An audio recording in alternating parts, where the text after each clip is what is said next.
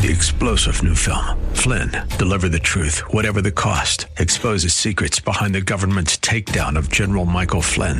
Flynn knew what the intel world had been up to. He ordered the first audit of the use of contractors. This set off alarm bells. He told the truth. He was the most dangerous person for Donald Trump to hire. They had to get rid of Flynn. Flynn, deliver the truth, whatever the cost. Available now. Watch it today. Go to salemnow.com. Salemnow.com.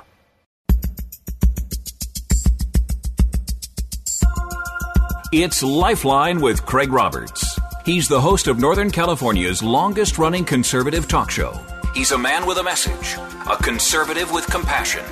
He's Lifeline's own Craig Roberts. Well, it's my turn again, I see. All right, 5 o'clock. It's a uh, Wednesday, so I guess it's time for me to spend some time with you. Well, good afternoon and welcome. Hope you had a good day today. We've made it halfway through the week and to talk to the boss. Put in two more days. I've made arrangements for you to get Saturday and Sunday off, just because that's the kind of guy I am. Hey, let's uh, talk about what's on the agenda today. Um, we've got more alarming things coming out of Sacramento, and I, I realize that's becoming kind of a, a, almost a broken record. There was a little bit of relief toward the end of the Brown administration when the governor, I suppose, forward thinking to his legacy after uh, four terms, the longest running governor in the history of California, uh, vetoed a few of the more egregious bills that had been passed by the California state legislature. And I never thought I'd come to the point of saying this, but I think the day will come when we will rue the day that Jerry Brown is no longer governor. and and before you before you slam the brakes on and and uh, end up getting rear-ended and causing whiplash, uh, having heard me say that, uh, let me put it in context for you. If there were moments when you think that Jerry Brown was off the hook, welcome to the Gavin Newsom generation. And there's going to be a few things coming through the state legislature, a few proposals by the governor, including his most recent here, the last 24 hours, that in spite of the fact that a majority of Californians do want the death penalty, do want capital punishment for capital crimes, he's seemingly headed towards an executive order that would just reverse all that, which at a level, I don't know that I'm as up in arms as some folks are over it because California hasn't exercised um, its right and responsibility to meter out capital punishment in many, many years. So it's probably, at the end of the day, sort of a moot point anyway.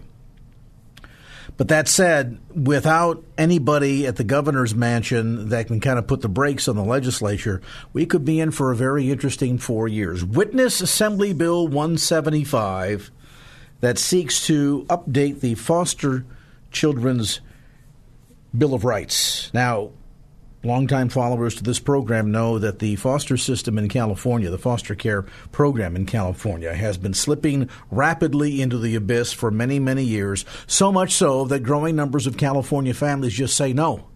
We, we hate to turn these kids away, but the amount of intervention by the state of California at layers where, frankly, the state should never be involved, of intrusiveness into our own family, has just become too much. And so more and more Californians are saying no to becoming foster parents.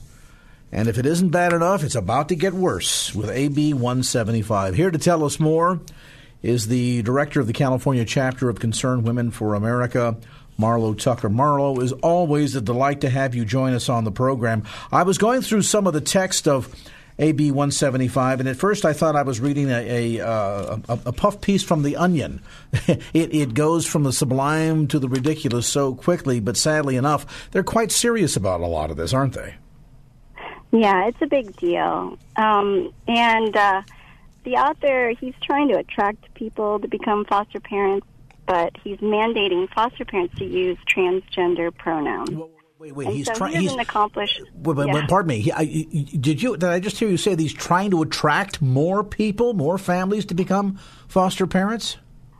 Yes, exactly. Wow. With this little, with this little bit of creative writing, boy, is he sadly mistaken.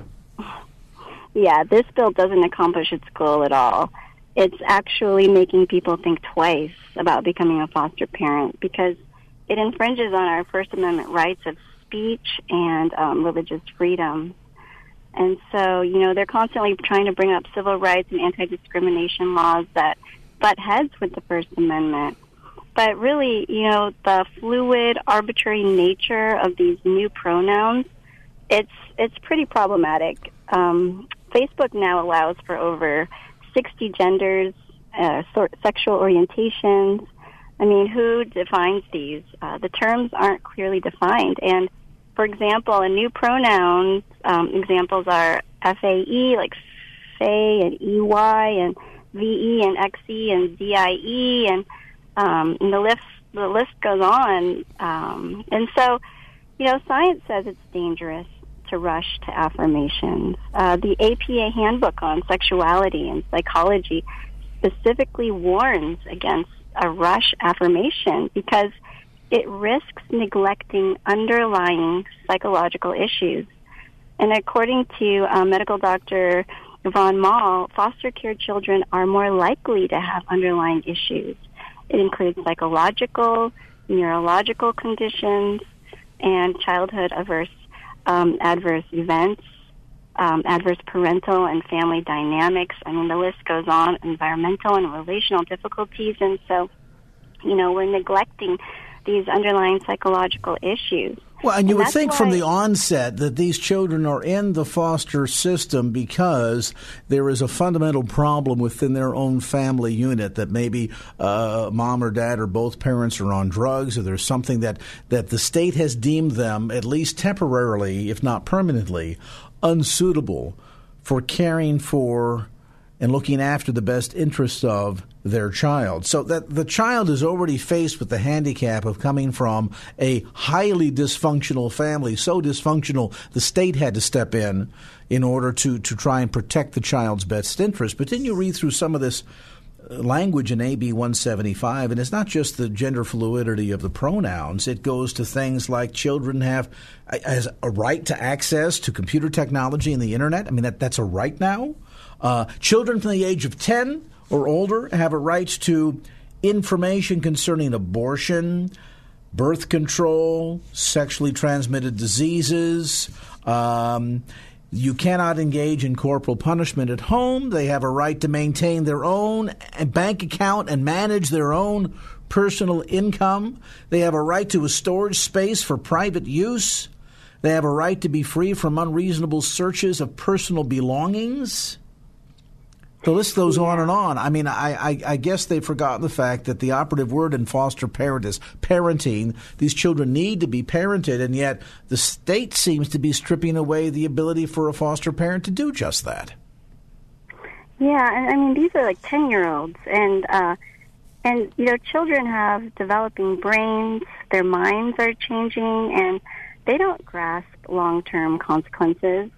And so, uh, you know, it's statistics say that 90% of youth, you know, they accept their bodies by the time they reach adulthood without any intervention. And so, um, you know, we are we are giving freedom to choose um, permanent decisions. We're giving them the freedom to decide these decisions, you know, uh, about their gender that can lead to um, altering their bodies permanently.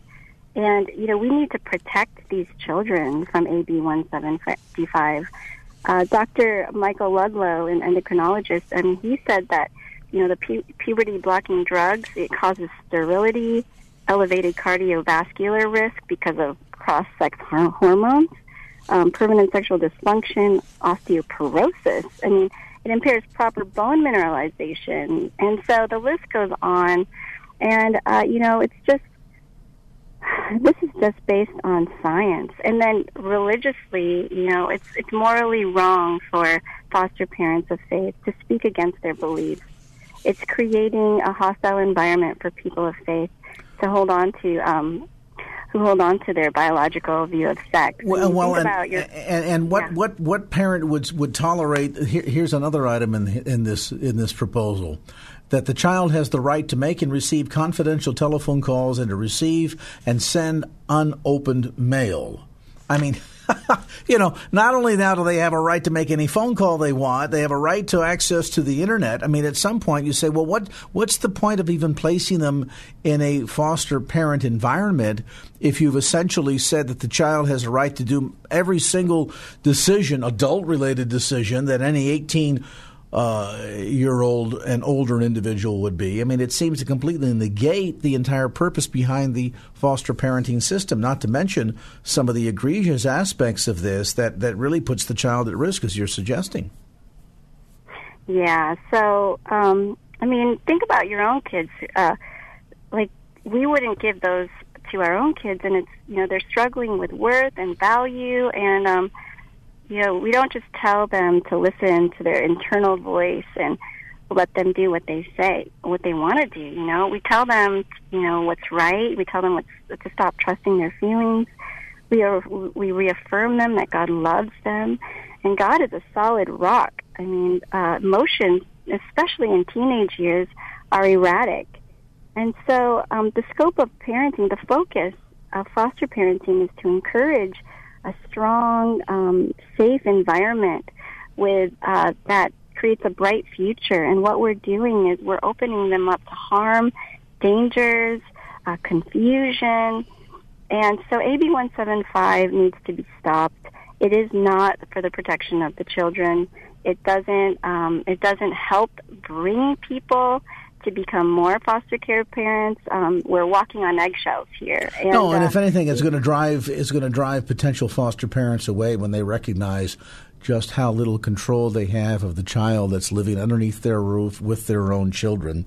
Uh, few families would ever go for this, and sadly, Marlo, the thing that these children need the most, coming out of the turmoil of having by the state been removed from their parents' household these kids are desperate for stability and norms. And unfortunately, this measure, AB 175, strips both of those away and says to the foster parent, you're just, you're just here to kind of check in, put a roof over the kid's head, food on the table, and the child will raise itself. That's essentially, you read this measure, that's essentially what it's saying.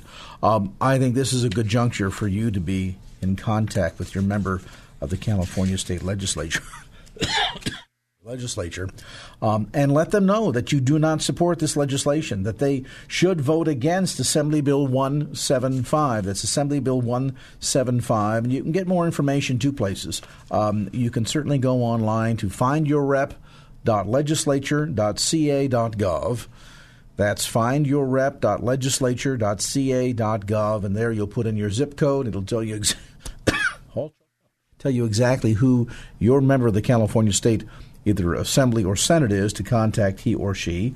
Um, and the other thing you can do to get more information is to stay in contact with Concerned Women for America. Uh, what is the exact chapter website for California? Is there a unique um, URL, Marlo, beyond the national one? Yes, it's ca.cwfa.org. That's ca.cwfa.org.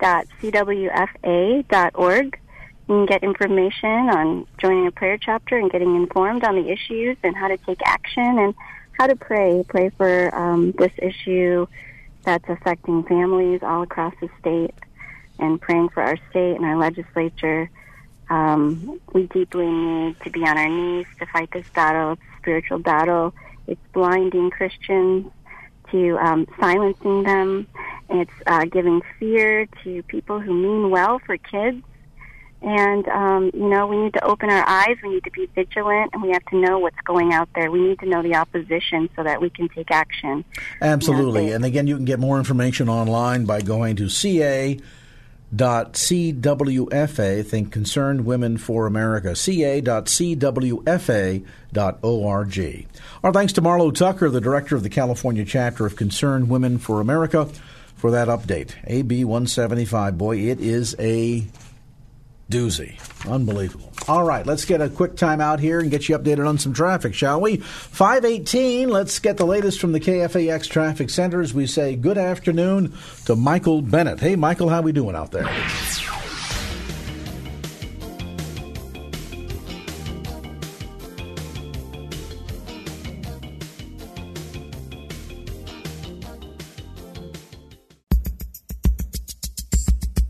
And now back to Lifeline with Craig Roberts. All right, welcome back to the conversation. 523. Make that 523. Just having some conversation here off the air about the challenges of dealing with daylight savings time and the biannual ritual. We've uh, we've taken a vote. We all agree that the the fall clock change we all support. It's the spring one that we're not so sure about. And of course, that's a challenge because the first place in our life where that impacts potentially if you if you failed to make the time change or if you're a little bit uh, weary eyed because you've lost an hour, and that's Sunday morning church. And uh, my goodness, a lot of pastors go through stress twice a year. Either everybody shows up well before church just started, or an hour late just to catch everybody leaving. Um, but I guess that goes with the territory, as they say. There are challenges not only dealing with time change for churches. There's challenges in church ministry in general. Recent surveys that have been put out by the Barna Group also indicate that we live in a day and an age that one of those big challenges, besides getting folks to church on time, is getting to folks to church at all. Reason this for a moment. In the most recent Barna survey, we find that fully 20% of American adults, that's people over the age of 18, fully 20% identify as having no religious affiliation whatsoever. 20%, one in five Americans, don't have any religious affiliation at all.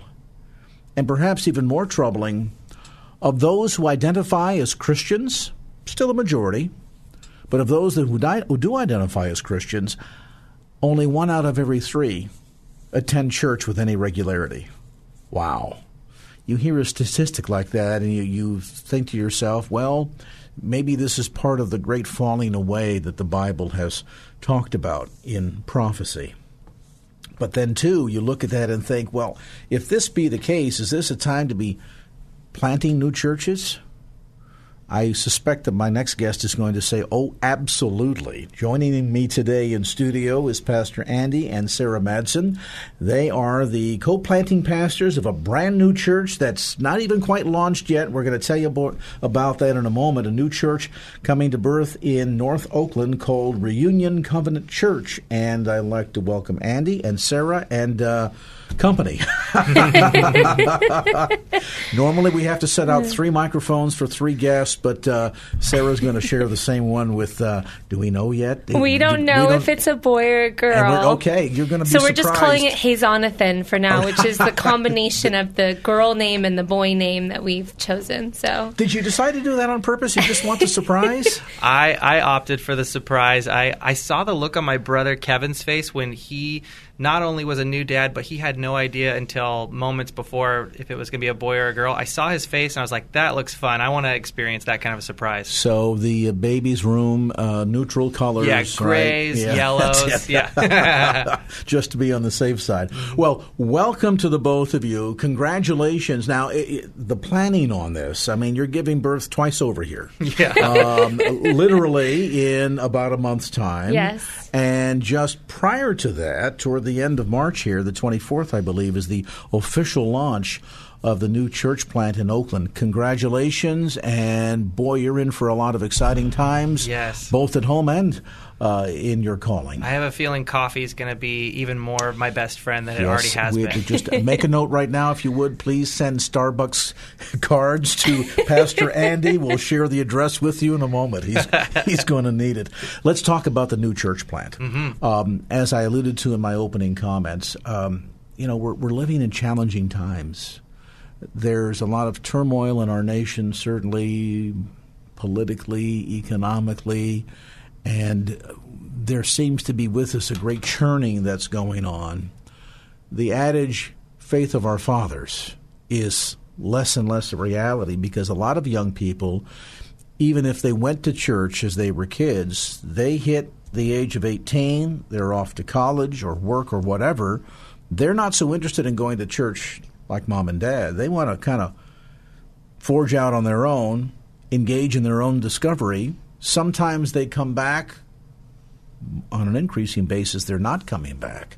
And you look at this and say, gee, in the midst of an increase in, in, in lack of faith, uh, you're going to engage or embark, I should say, on a brand new church plant. And I guess some people in the audience might be asking why. Yeah, yeah. I, I uh, the the statistics that you shared from the Barna Group, um, absolutely, that's what we've seen as well. Um, one more that I'd, I'd add to it: um, the the area that we're in, the San Francisco Oakland metro area, ranks number two in the nation, just behind New York, for uh, least unchurched areas. Um, so this this really is a mission field, and I mean to use Jesus' analogy of the soils, this you could maybe say this is hard soil or thorny or rocky soil where uh, there's just so many things in the way of, uh, of, of the gospel breaking into people's hearts and lives where you go, God, you, you have to go ahead of us into people's hearts and lives um, as we share this because uh, for, for whatever reason, like you like you said, uh, there's some people who have walked away from church. Uh, they're they're they're de-churched. They're saying, you know, I, I did that. I experienced that.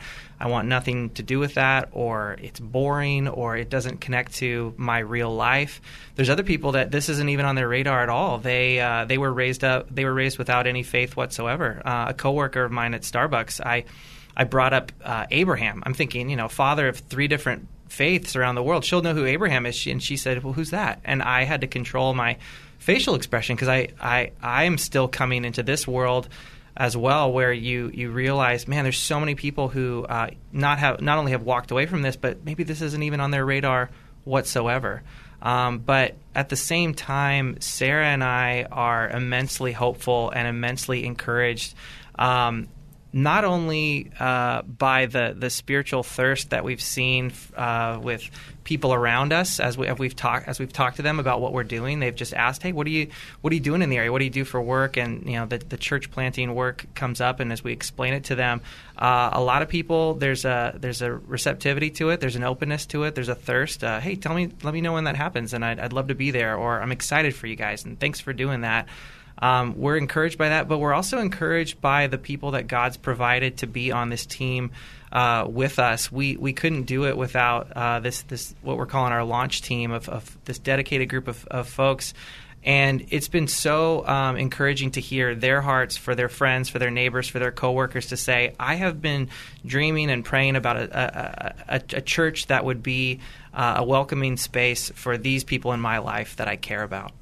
So at the end of the day, then, this is not necessarily uh, that there is a decrease in the need.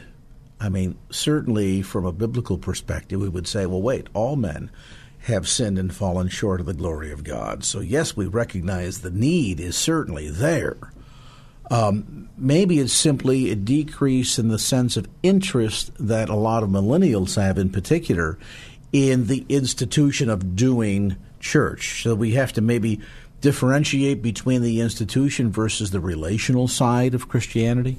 That's a big part of it. That's definitely a big part of it. Um, I, have noticed a common thread um, in the next generation where um, uh, religion, faith, however they would categorize it, it just feels like uh, maybe a side compartment or category of their life, just like another hobby that you would take up. Take up, and for them, it uh, it just feels like it has no practical relevance to their life. You know, I, I could take a yoga class to meet that same need. Mm. I could mm. take a soul cycle class for that. I could go to this meditation group. Um, or um, I, I want to spend my Sunday in, in some other way doing something else. And uh, so so that's that's part of the challenge facing us as, as a church plant is to say um, we we want to uh, see if is there any way that we need to reevaluate how we're doing uh, church ministry to let people know that this this has everything to do with every pocket and corner of your life. This uh, God wants uh, everything to do with uh, all those aspects of your life, and uh, and you might be surprised. Uh, you might want everything to do with Him, but maybe you need a good reintroduction mm. to Jesus. Maybe you need a good reintroduction to what it means to to know God and so that's that's that's a big part of what we're looking to do is to go. Let's give people a good reintroduction. And again, it isn't to say that the message is outdated. Mm-hmm. But perhaps the methodology of mm-hmm. how we deliver the message mm-hmm. needs to be fine tuned a bit. I mean, if we were, let's change the circumstances here. If we were talking about a church plant not in North Oakland, but going into Indonesia, just to pick a country off the top of my head, mm-hmm. well, you'd need to take into consideration cultural differences, linguistic differences, the fact that it's fundamentally is an Islamic country, and so there's going to be some resistance that needs to be overcome. And so you would therefore tailor what you were doing to meet that set of circumstances, all the while recognizing the fundamental need for God is no different. Tribe, tongue, language, period of history. But the cultural context needs to change. So is this essentially maybe in a broader sense, Pastor Madsen, a need, a challenge before the church in America today that we've not really kept up with the times, so to speak, that the culture around us has been changing, and we've been kind of doing business as usual, business as usual, and wondering, well, why are they no longer showing up? Yeah, I, I uh, Sarah will have some some thoughts on this as well as our church worship leader. Um, one of the things that we've noticed that the next generation comes to expect from uh, any any group, any community that they're a part of, whether it's online or in person, is that they expect to have a participatory role. And in a lot of ways, the ways that we've been doing church. Uh, uh, for the longest time has been very passive. I, very spectators. I, I, yeah, I show yeah. up, I sit, and everybody else uh, puts on a show, mm-hmm. and um, that is not appealing whatsoever for the next generation, um, who who really wants to be able to um, share the things that maybe they feel like God might be saying to them, or to be able to have conversations with people uh, in the group around the sermon, or um, yeah, so so participation. engagement. Yeah, participation has been a word that that Sarah and I have been talking about for how we want to craft these worship services. Yeah, we really want worship to be a time. We want to have clarity with our attendees that this is not a concert. We're not here to sing at you. We're here to sing with you, and we really want to encourage. I, am not. Um, like better than or like more professional than you. I'm just keeping us all together and everyone in here has an opportunity today to step up and worship their God. And when the whole room engages, when we all step into what God is doing, you know, that's when real life change is going to happen. That's when God is really going to be amongst his people, right? Is when the church is being the church, um, not letting other people be the church. And then kind of, you know, you hear this phrase a lot like, I got fed or I came to get, I'm getting my needs met at this church. And we really want to say to that um, mentality, um, you know, God is calling you into so much more than coming and getting what you need and then going back to work. Like, like, a lot of life, the greater the degree of engagement, the greater sense of satisfaction in the end product. I mean, you talk about feeding. Now, it's great to mm-hmm. go to a nice restaurant and be served, but there's something additionally satisfying when you say, I went and I grew the vegetables, picked them out of my garden, cleaned them, prepared them, cooked them and serve them. Yeah. And people go, wow, what an experience that was. And yeah. it becomes more memorable. And it also, I mean, let's face it, God Himself wants us engaged. Yeah. He doesn't want this to be spectator religion. He wants this to be engaged at the relational level. So why not in all aspects of church life, where we seem to, as you suggest, have taken on very much the spectator version of this. No wonder why some people say, you know, maybe that was okay for mom and dad, but that's not me. Yeah. Yeah. And, uh, I mean, Deuteronomy, uh, God God calls us to love Him with all that we are, heart, soul, mind, and strength. And so, uh, as we're crafting these worship services, we're thinking about all those different aspects of who a person is. To say God wants us to love Him with each of those aspects. So, in the worship service, or in our community groups, or in this outreach we're doing in the community, how can we engage people's minds? How can we engage their hands, their feet, their mouths? Because um, the more you get to participate in those things, not only for somebody who already is open to the way of Jesus and the gospel of Jesus, but for people who are kind of skeptical and wanting to check this out, the more they get to participate with all that they are, uh, we're just convinced that that's going to be the way for the Holy Spirit to get into their lives and for them to go, this this is for me, and there's something to this that's real, and I I, I want to go deeper. I want to I want I want to see what else there is. Here's the biggest complaint that first time churchgoers or church shoppers will cite. They will go to a church for the first time they may have comments about the air conditioning was too cold, the PA system was too loud, the pastor preached too long, the music wasn't my style. But the number one thing that they will say turned them away and and demotivated them from coming back. Nobody said hello to me. Mm. There was no engagement. Mm. Mm-hmm. They came, they had the expectation of having some engagement. There was no engagement, and so they turned their backs. Now, you duplicate that experience a handful of times over, and finally people come to the conclusion, you know what, this isn't for me. I'm not getting what I want. And I really think that's the beauty of a church plant is because we are so formational at this stage is you really have the opportunity to come into the process itself of creating our worship gathering services, of creating our children's ministry, of speaking into these things. And there's really no way. I think sometimes we have everything so streamlined and so set up for people that, of course, they're going to come in and leave and feel like, well, you guys all did did everything and I didn't get to engage. But what you're doing with the church plant is you're saying, come and be a part of this process with us. Come and plant this church with us. And so people, I think, are having the opportunity to share some of the things like what you just uh, shared, how important it is to them that they're really a part of the service.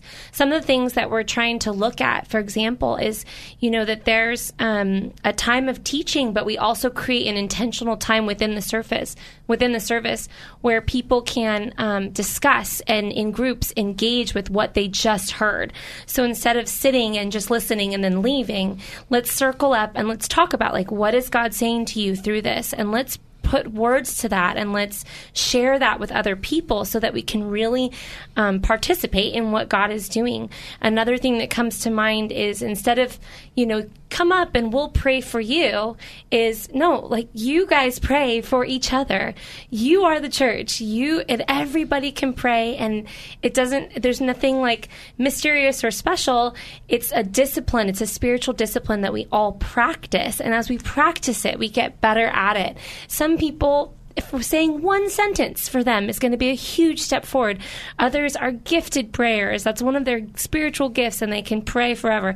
But or or pray really well. You know, but let's all step in to these spiritual disciplines of exploring and discovering the word together, actively choosing to participate in worshiping our God, even if I'm not, you know, a professional singer, and um, and praying together, praying for each other, hearing each other's needs and addressing those as a church instead of coming and and receiving that from like the pros. You know, let's let's um, be the church that God is calling us to be, which can be kind of messy. It doesn't. It's not always going to be neat and tidy, but it's going to be better. It's going to be richer for all of us. And at the end of the day, that goes back to the notion of what tends to drive away, perhaps, a lot of millennials, and that is the lack of that. Because what mm-hmm. you're really talking about takes us back to that word engagement.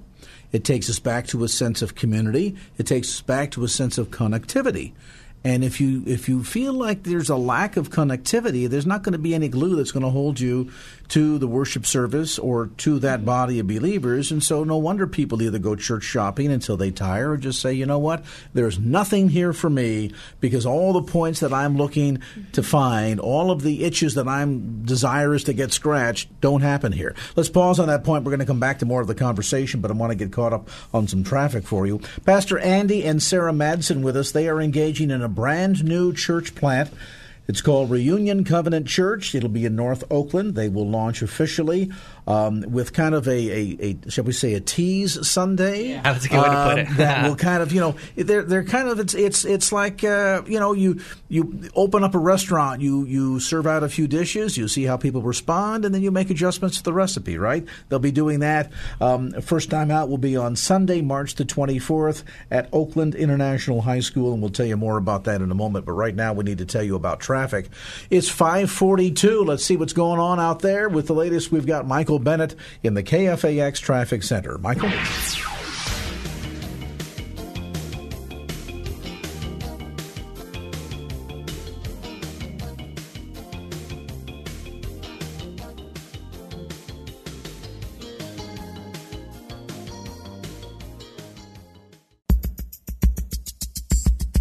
And now back to Lifeline with Craig Roberts. All right, welcome back to the conversation. Pastor Andy and Sarah Madsen with us today in studio. They are co planting pastors of a new church launch, a new church plant called Reunion Covenant Church that'll be located in North Oakland. If you say Madsen, Madsen, where do I know the name? Well, you perhaps are familiar with Andy's father, Steve Madsen, from Cornerstone Fellowship, uh, the Livermore uh, branch, and um, you've got a brand new vision for the city of Oakland. And I, I like the comment that you shared. Um, a moment ago, just before the break, Sarah, about in this as a church plant, you want the people that are going to be a part of this to be part of the process. And, you know, that also tells me that there's a sense of being open to watching this evolve. And maybe one of the challenges that the church is facing today is that we, we, we sometimes find a formula that seems to work and we stick with that formula no matter what. And there are people listening right now that know exactly what I mean. We come in, we sing a song, pastor greets everybody. We, the choir then comes up and sings, and then we read the announcements. You know, there's a very methodical order to the way church is done, and we, we know that that's the way it's supposed to be done, and there is no other way of doing it. And so we're not willing to engage with the people that we're ministering to to say, well, wait a minute help be a part of this process and let's determine together what it looks like to do church and what's going to best meet the needs of this particular body. I mean, what a refreshing approach. Yeah, I, uh, I on the side, I, uh, I volunteer with uh, an organization called Creative Mornings. They have chapters all over the world, and it's essentially like uh, it's a breakfast lecture series for uh, for, for creative types, um, and there's a, a, a, common theme that all the chapters around the world are sharing from. They find local speakers, and um, it's been really life giving to be a part of it. Um, uh, myself, you know, you, you cut me in half. I'm half pastor, half artist, and so being around other creatives and seeing what different people are doing in and around Oakland uh, really refreshes me. Um, but also, there's just some things that they do that I go, hey, we're we're not a church right now, but we're having some really good church in this moment. Um, something that the speaker shares that is just profound and just really vulnerable and and life uh, altering for, for different people to hear the, the work that they're doing or, or an experience that they had. And then just different things that they do to help break down barriers between people who don't know one another and to, to connect people. And so that's been a, I, I, honestly steal a lot of ideas from Creative Mornings and go, you know what, we're going to do this at Reunion. Uh, for instance, they've got everybody does name tags um, because let's be honest, uh, you meet somebody once, you need to meet them four or five times before it really sticks. And so at Reunion, we do name tags and and stealing Creative Mornings approach. There's a little fill in the blank there with a different kind of icebreaker question, and people get into it. And it's just an easy way for people to connect at a more shallow level before we ask them to go to go deeper. But but just learning from what uh, other community organizations are doing in Oakland uh, and just going, you know what, uh, that's great. I think we, that would work really well for a church to help people to to connect and to to seek out truth and to find out that they have uh, commonality around the cross. But you just you just find these ideas in surprising places. So you're essentially reimagining the way church is done. Yes. And I know some listening say, "Well, wait a minute now. You know, there's a particular formula that God had to have endorsed at some point." but you know, you touched on this, Sarah. This is really about the community of believers. And there's nowhere in Scripture that says this is the order of the service and the time that you're supposed to start, and how many songs are sung by the choir before the special music gets up, and the length of time the pastor preaches. None of that is in Scripture. So we've kind of invented some of these uh, rituals, and there's good rituals and then there's tired rituals. And, and I'm not suggesting that we throw the baby out with the bathwater here. Many of the elements that I've just mentioned, you're going to have. But you're going to have a little bit of a different order, a little bit of a different feel, and at the end of the day, a lot less spectator sport you want that on Sunday, you know, go to a Raiders game. but if you want people participating in the body, this this this living, breathing organism we call the body of Christ, then you you really need to be a little bit malleable than to essentially meeting the needs of the people. And there's so many churches out there that are doing awesome work. I mean, we've really we come from an amazing, healthy, just awesome church. I love the church that we come from and everything that that you're talking about that they do so well and much more. Um, so we really, I think a lot of us in our launch team and Andy and I have experienced a lot of really great ministry, a lot of really great things that we love, things that have formed our faith, that have grown us into um, mature believers. I don't know. I don't want to. I don't know if that's arrogant to say if I consider myself a, a mature believer, but maybe, hopefully, I am. Um, but we also want our this team some of them have experienced things that didn't work for them or they want to try new things. And you know we we serve a god who's always doing something new. We serve uh, uh, we believe in a savior who died and then rose again like where there was death there was new life. And so we, we it's a total faith walk right? Because you try new things and you risk and they could fail, right? And I think we we want to be willing to be open to what the Holy Spirit is doing in this new season in this new time. Um, and we want to be open to what he wants to teach us through our team and teach our team through our team. So there's this really exciting opportunity to, to rebirth, to, to birth something, uh, sorry, totally new. And um, I think when we put our heads, I do believe when we put our heads together and we um, share uh, ideas and we engage at a de- all of us are engaging at a, at a deeper level the pro- the end result is is going to be really good because we're going to continue to evolve and grow and change as new and new things are coming our way. And the approach here sounds like it's really community based as opposed to personality based. And so often, you know, they say, well, you know, um, Andy, his father, really knows how to do church, so we'll just let him come. There's got to be a book that's been written and just work through, you know, page by page, chapter by chapter. But but you really want the the sort of groundswell of input, um, and it, I think it's going to be at the end of the day based on the needs of the community that you're building. Yeah, we've been we've come from a really healthy, uh, vibrant, creative church, like Sarah said, and at the same time um, we are stepping into uh, a city where there has been so much good work done by just so many faithful churches and Christians uh, long before we showed up. Um, and so we, we've also had a really fun time um, in this process before we launched of um, doing what we call field trips. And we have visited uh, Shiloh Church and Regeneration and Tapestry and Resurrection and just all these really fantastic uh, Oakland churches, uh, First Covenant. And, and we've just seen okay, this is how they do kids ministry. This is how they do their worship service. This is how they connect people.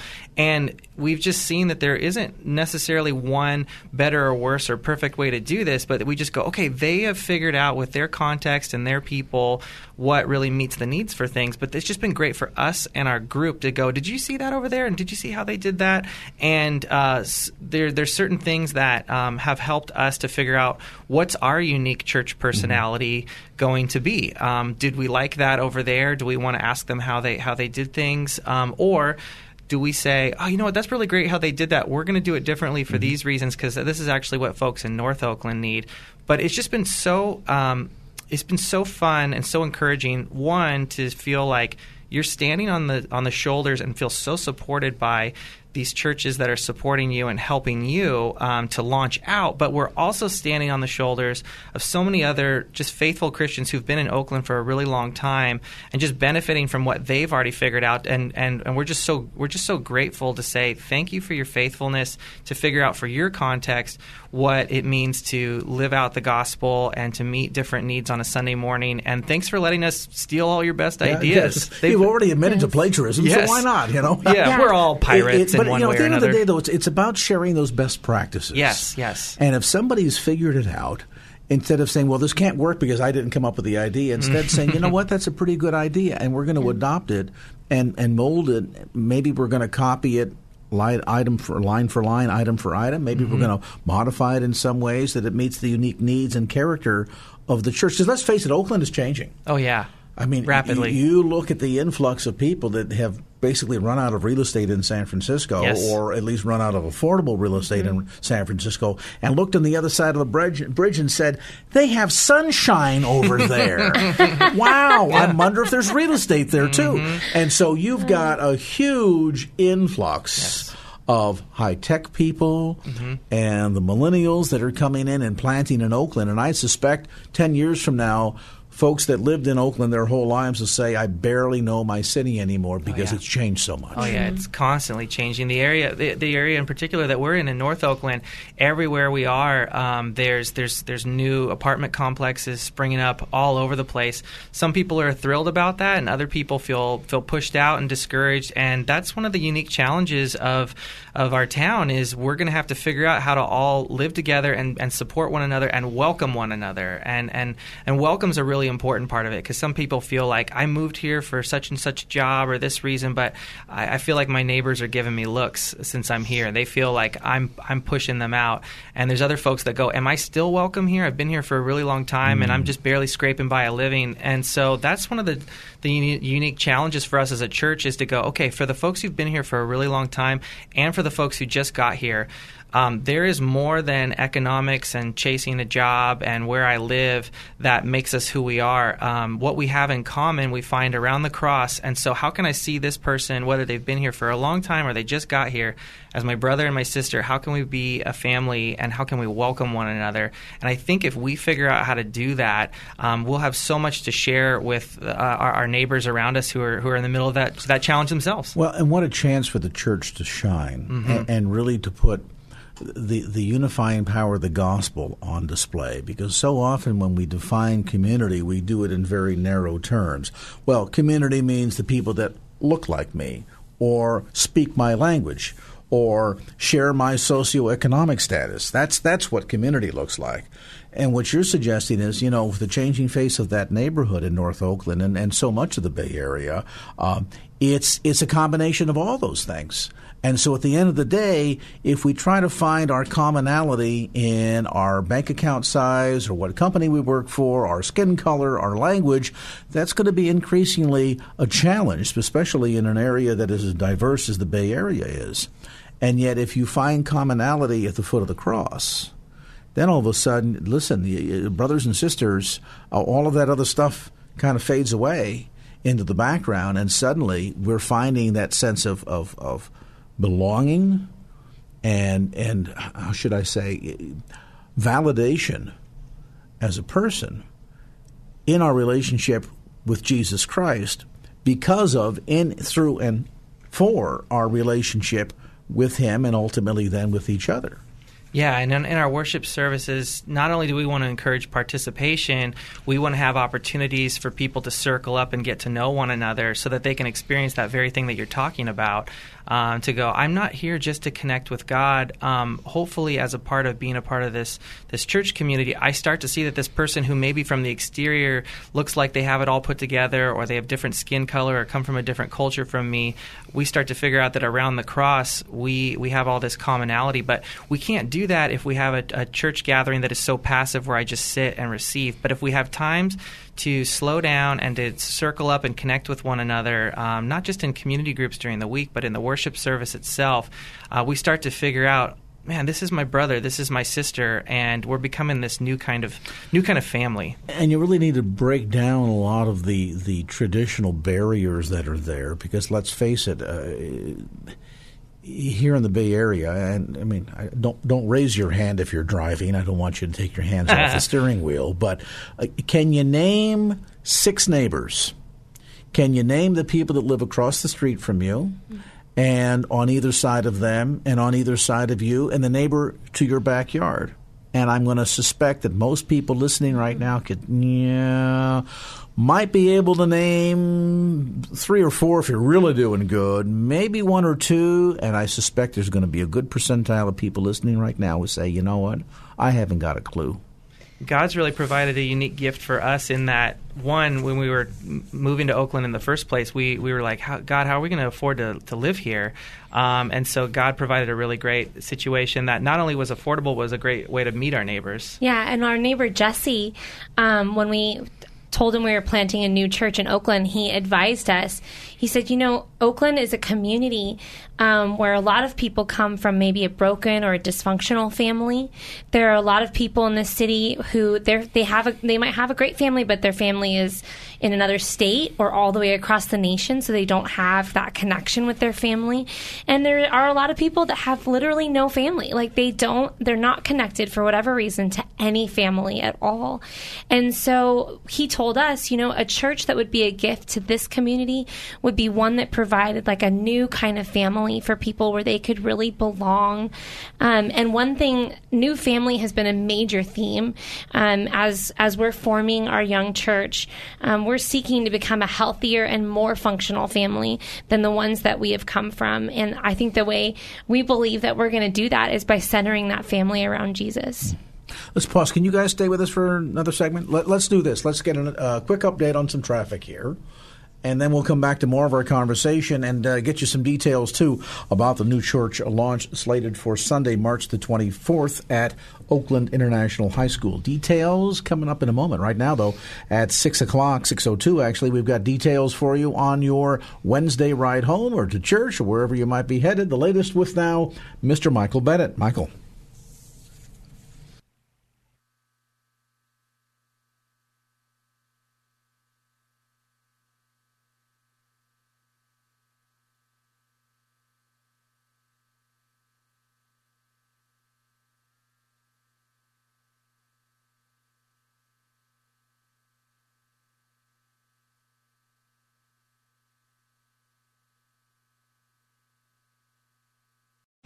Three star general Michael J. Flynn, head of the Pentagon Intelligence Agency, knew all the government's dirty secrets. He was one of the most respected generals in the military. Flynn knew what the intel world had been up to, he understood its funding. He ordered the first audit of the use of contractors. This set off alarm bells.